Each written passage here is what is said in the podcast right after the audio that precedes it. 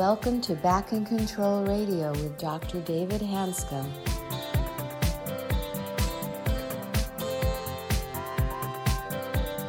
Hello, and welcome back to another episode of Back in Control Radio with Dr. David Hanscom. I'm your host, Tom Masters, and our guest returning to the show today is Dr. Mel Pohl. He's the Chief Medical Officer of the Las Vegas Recovery Center and a driving force between that institution's chronic pain recovery program. He's also the author of A Day Without Pain and The Pain Antidote. Today, he continues his discussion about addiction and chronic pain. Welcome. Thanks, Tom. Mel, welcome back to the show. We had a wonderful interview this last half hour or so, and I'm anxious to find out what you actually do. So, we talked about the nature of addiction, and Mel is the medical director of the Las Vegas Recovery Center. And uh, Mel, welcome back. And what I'd like to talk about this podcast is just about your approach, how it evolved, how it might be different than some other centers, what your success rate is, what you think makes it different. Yeah.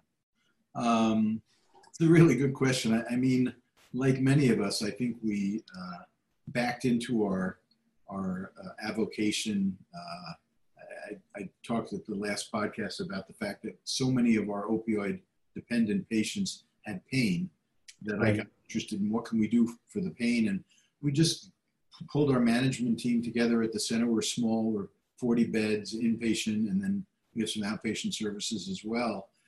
And said, what can we do? And uh, I, I had a friend who was a physical therapist, and I went and talked to him and talked about what he might do physically for the patient. And another person had an acupuncturist, so we engaged her, and uh, she also was a yoga instructor. And we had a Reiki master who, uh, you know, I, I had had treatment with, and it was like so incredibly powerful that I thought, let's let's try that. And you know, we we pulled this team together. Not, you know, we didn't study the science of what everything does and how effective it is. It was just what can we do that will help reduce pain. And then, you know, the journey for me, as similar to you, I think, was, wow, this is really not only about physical pain. In fact, physical pain, phys- the physical tissue is about 20% of the overall problem. And what right. we're really dealing with is the emotions and the thoughts that are behind the emotions uh, involved with pain. And that was a revelation to me.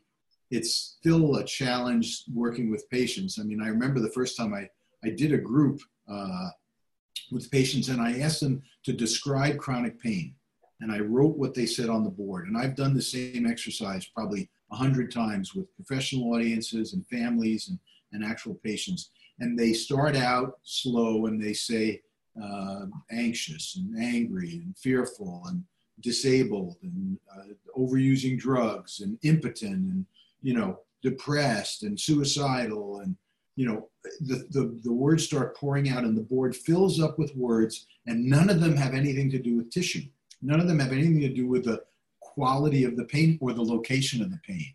Right. And I just let them sit with that. And then I ask them to, to reflect on what's on the board. And, you know, the word that, that has come, that has evolved is suffering, you know, the, the emotional response to the physical discomfort. And right. that most of what everybody talks about when they think about chronic pain is that. Right. And, you know, that demonstration really is very impactful for patients, I find. It's the it's one of the first steps in really helping people move because you know there was one patient in the group when I my my sort of the words that I use are emotions and thoughts drive the experience of chronic pain. And she said, Are you telling me my pain is in my head?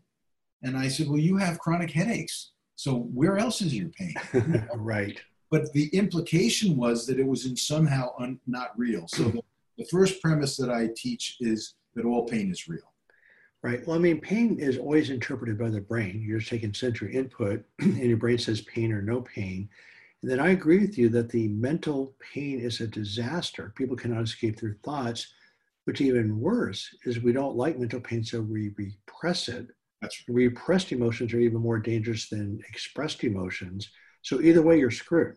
Yeah, and it's you know the Buddhists would call it aversion. You know, I want to get away from it. I want to right. I want, I want to take it away. I want it not to be so. And yes, the, the more you resist, it persists. You know. Right, right. So, as far as your approach, what's your uh, what? Okay, say I'm your a patient who's been in chronic pain for ten years. I, I'm now coming off narcotics, and I don't want to live in pain. I understand that I understand that the opioid addiction is a little different than the chronic pain. You mentioned that one of the biggest problems that you had people come off their opioids successfully, but they still had the pain. So, how do you start off, and what's your general approach now as far as approaching chronic pain? So, our, our first step is detoxification. So, okay. we take a look at the, the, array of medications that people are on. Typically, it's one or two opioids, uh, often a sleeping pill that's habit forming, like Ambien or, uh, or, or an anti anxiety drug like Valium or Klonopin or Xanax. And we have a detox protocol that's individualized for each patient that sort of medicates them to help them remove the uh, the addicting substances. Okay, and they're able to come off those drugs even with the pain. Yeah, within seven to ten days, they're off the, the drugs. It's, it could okay. be usually seven to ten days. It's very variable uh, depending on which drug they came in on. Heroin's much shorter acting than fentanyl, for example. We talked about last show which is very even prescription fentanyl is extremely long acting. So uh, and or methadone is very long acting. So it, you know it might take ten or or twelve days, but at the end of that period, right. they're off their opioid, they're off their benzos, they're off their habituating medicines. Um, and do patients fight that idea of coming off medications? Uh, some vigorously, yes. Okay. And, and often, you know, they, they know they're coming in to get off their opioids, but they're not so happy about getting off their Xanax. Um, right. And we're purists in the fact that we insist that everything has to go. And, you know, we, we do spend a lot of time, you, you know, you asked about my approach. I mean, the first step in the approach is sitting down, you know, this is your skill set too, sitting down and listening to the story that the patient has to tell. Right.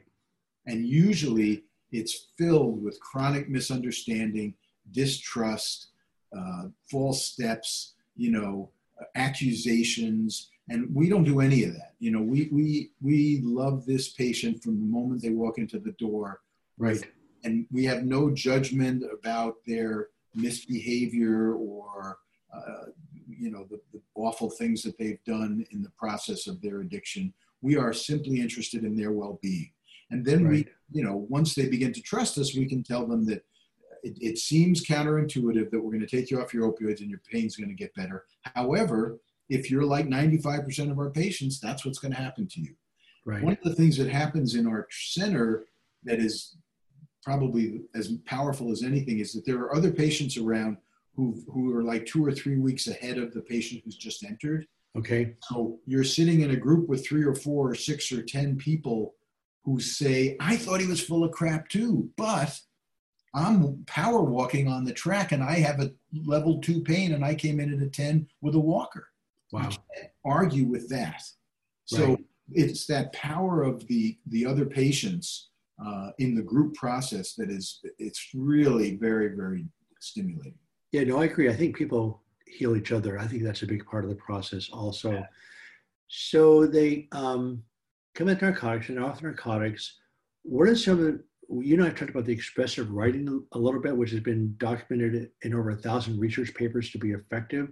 Yeah. And you've been using the expressive writing for a while, right? Wow, yeah, for years. I mean, I learned it from you, uh, and uh, it, it, it's so look. It, expressive writing is just basically, as you know, just taking a piece of paper and writing without even looking at what you're writing, not reading it as you're doing it, and at the very end of the page you tear it up so you never read it. So right. it's sort of what as I describe it, it sort of dumps what's in here onto the page and then out of your out of your space, if you will. Right. Uh, we uh, have every pain group, which are three or four groups a week specific to pain, start with an expressive writing exercise. Right. So get to write a couple, three pages, and then we assign them to do that three or four times a day. Okay. As we talked about, so few people do it on a regular basis on their own that it's very discouraging to me. Right. Why, why do you think? I mean, I, I observe the same thing. I mean, it could not be a simpler exercise. Personally, as you know, with my story, I was in chronic pain for 15 years. The one thing that broke me out of my chronic pain was expressive writing. If I quit doing my expressive writing, within about two weeks, my symptoms come back. Why, why do you think there's so much resistance to some such a simple exercise? You know, I, I, I there's a couple of things that come to mind. I mean, one is, uh, and this is one of the things that comes up in our clinical protocols, is that when a patient is resistant to either doing the, the, the treatment as prescribed or isn't getting better, you know, is having high, high, high pain scores, I usually will sit with them and assign an exercise that says, why am I holding on to my pain? Right. They get real mad about that. They Right. get, uh, you know, like, what are you talking about? Uh, and, you know, I explain secondary gain, which is it's not like you're uh, intentionally doing this, but there are a lot of reasons that end up coming up why I hold on. And I, I believe that secondary gain and, and the attachment to the pain, if you will, is one of the things that keeps me from doing the things that are good for me. Uh, Well, I'm, I'm going to make more of a provocative statement than that. I mean, I think pain is extremely powerful, and most people don't ever want to give up the power of pain. They just don't. Yeah. And then I think you heard Dr. Porges say the other day that I didn't realize this that we're on a work group that he uses what's called a vagal stimulator, which actually calms down the nervous system. And what happens when you give up that sympathetic charge, we feel powerful, which, by by the way, has some dopamine in it yes. then you feel vulnerable. And a lot of people just can't handle being vulnerable. Is that a fair statement? That is such a fair statement. And I'll tell you one other thing 80% of the patients that are in our pain program have significant life trauma. Right. So they've got a nervous system that's not only activated, but it's hyperactivated from, and the kinds of trauma could be sexual molestation, it could be physical trauma. We see veterans who've actually ex- been exposed to horrific experiences. And we see medical trauma, people who go in for their surgery and then their surgery to fix the surgery, and then somebody cuts the ureter, and now they're in the ICU on antibiotics for a month. Right. A traumatic experience. So all of that contributes, and you know, there's some science to, behind what trauma does to the central nervous system's Correct. So we have this hyperactivated nervous system that has been somewhat moderated by the drugs. Right. Take the drugs away, they're they're off the charts. Uh, so I, I agree with that. Well, you said something earlier that caught my attention is that I think the essence of solving chronic pain is feeling safe because it optimizes your body's chemistry, your organs function better, your nerve conductions improve, improve, the pain actually drops down dramatically, the inflammation drops down. It's a dramatic response. So you pointed out how one of the first things you do is actually talk to the patient Yeah. and they feel safe. You know, David, it's interesting. I, sometimes, you know, when I was on site, a patient would be in distress. I had a guy who was just like screaming, you know, 10 out of 10 pain, 15 out of 10 pain. I, I, I'm checking myself out. He had back disease, you know, typical three or four surgeries. He had workers' comp that referred him to treatment. He wasn't real wild about it. He didn't identify as an addict. He just took his pills as prescribed, but he was on, you know, 300 milligram morphine equivalents a day. And he came into my office just like that. And he said, I'm check me out. And I said, you know what? I'm going to do that. But could we talk a little bit about what's going on? You know, it's the worst pain I've ever had. I, uh, you know, I, I did that yoga. It's, you know, I'm, I don't belong here. And I said, okay, well, so could you just, while we're sitting here, could you just do one thing for me? He said, yeah. I said, can you unclench your fist? And he, he hadn't noticed, of course, that his fist was clenched. And he unclenched his fist. And then I said, can you just take a deep breath? And we did seven deep breaths in the course of a minute. And his pain went from a 10 to a three. So he, you know, he, he, he, he, only, he didn't know what to do. You know, he was sort of lost. And I, I said, so, you know, what do you think about that? He said, well, it doesn't matter. It's going to come right back. And I said, well, good news. You have another breath right behind this one. You know, and it's those kinds of lessons that really, I think, are impactful for the patient. Did, Uh, did he stick with the pro? Did he stick with the program? Did he Oh, he did. Oh, good.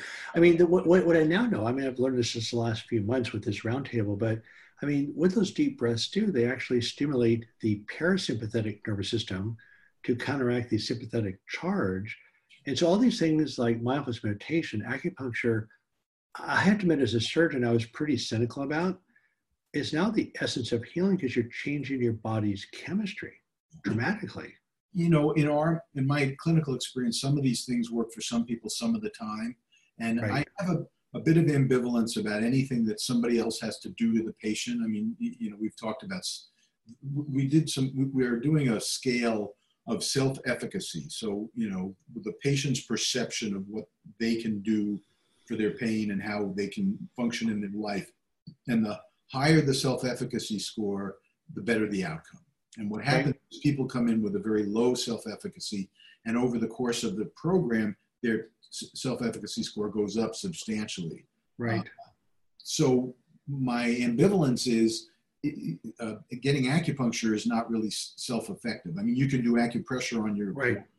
but if you have to go to an acupuncturist or go to a massage, so it's all about you know good physical therapy, as you believe, I think, as well as teaching the patient how to do what they Right. need to do to to improve their their condition.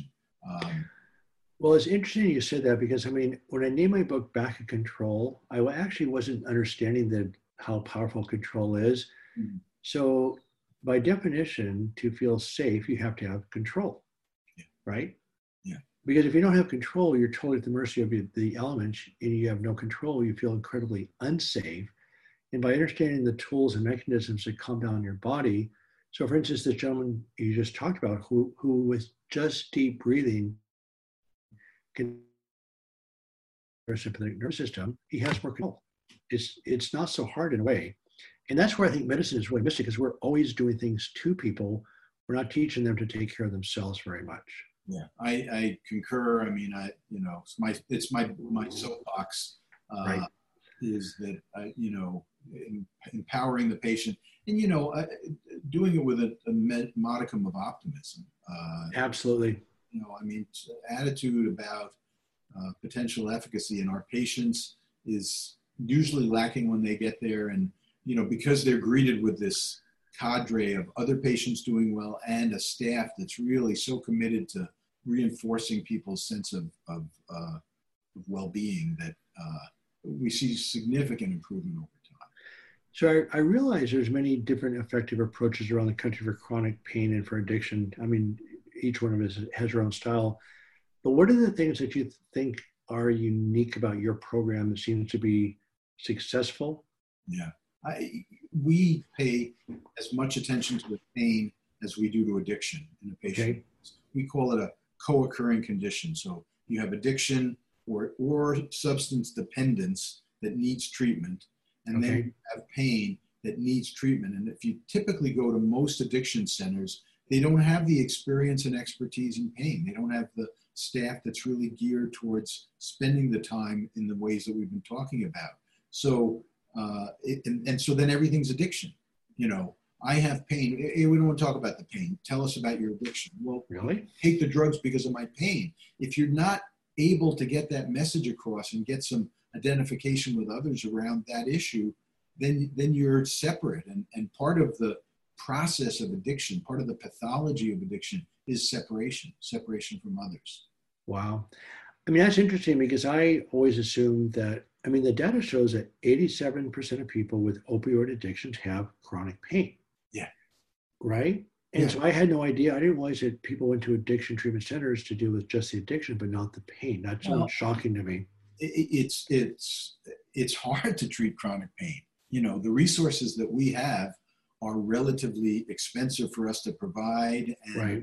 insurance companies look. It's such a challenge because they say, "Well, no, you're an addiction treatment program. Pain Right. is the medical side, so we're not going to pay for the pain program. We're just going to pay for the addiction services." So we have to figure out how to provide, and we do. We you know we let we, we send people to groups for their pain if pain is, a, is an issue but it, you know they don't really get the benefit the full benefit of the whole program because Right. that's not covered uh, which is you know it's just foolish Yeah, I mean, it's a tricky, tricky thing. There's some data out of Boston that shows that only 20% of physicians are comfortable treating chronic pain, and less than 1% enjoy it. Yeah. And of course, if you don't enjoy your patients, your patients sense that, which makes the patient agitated, which makes the pain worse. I, And yeah I, no, I, and no, I- I, I don't know that i was just thinking do i really enjoy this work i mean uh-huh, love this work it's it's it's my passion but it's really hard work. I mean, sitting with Right. somebody because of the empathetic response of the brain, you know, the Right. the, the mirror neurons, I, I- feel their pain. Right. So exactly. it, it is a it is a challenging, tough, draining process, but it's also so gratifying to sit with somebody. I, I I had a guy who came in and just told his story. You know, he was in a lot of pain and he was really miserable, and he just and I just sort of just listened. I didn't even like prompt him. And at Right. the end of 20 minutes, he said, "Oh God, doc, I feel so much better." Right. No, it's absolutely, again, they feel safe, right? It makes a huge difference. yeah. So, do you have any um, just general comments for a person that's on opioids and in chronic pain? Just some general um, advice as far as getting them started on this healing journey? Uh, the first thing I would say is uh, look at the possibility that the opioids are making you worse. Okay. The third principle of my uh, treatment program is that opioids often make chronic pain worse. Right. If you believe that that's possible, then start seeking out methods to either diminish or optimally eliminate the opioids from your life. Now, that's a daunting task. Uh, You know, it's don't do it tomorrow. Don't just stop them. But Right. You know, talk to the prescribing physician or find somebody who has some expertise in helping patients get off their opioids because over the course of time, it will benefit you, in my opinion. Uh, Right. so the others is to explore some of these mind body clinical techniques, either with a therapist, you know, cognitive behavioral therapy is, is one of the really fundamental ways to deal with the thoughts around the pain. Uh, Right. the, the cognitive distortions we call them and Right. and learn how to meditate I- mean my gosh uh, you know like expressive writing meditating is is free and available and you know maybe Right. you get an app to to guide you along the way headspace or calm is another one but just spending time with non-judgment in the moment changes pain Um, No, absolutely. so Oh, cool. Well, Mel, thanks again. Um, so you take patients in from all over the country, I'm assuming, correct? yes So how, how do we access your services and the, the books and et cetera? LasVegasRecovery.com is the website. Um, the phone number is 702 515 1374. And you can contact an admissions person or go on the website. And a lot of this information is, is presented there. And the couple of books are A Day Without Pain and The Pain Antidote, both of uh, which are available on Amazon. So great. Well, thank you very much. Um, this was as enjoyable as I thought it would be, and I appreciate you being on the show. Could do it all day. Thanks. Thanks. All right. I'd like to thank our guest, Dr. Mel Pohl, for being on the program today and for sharing the details of his approach to the treatment of addiction and chronic pain. I'm your host, Tom Masters, reminding you to return next week for another episode of Back in Control Radio with Dr. David Hanscom. And in the meantime, be sure to visit the website at www.backincontrol.com. Thanks for listening today and join us next week for Back in Control Radio.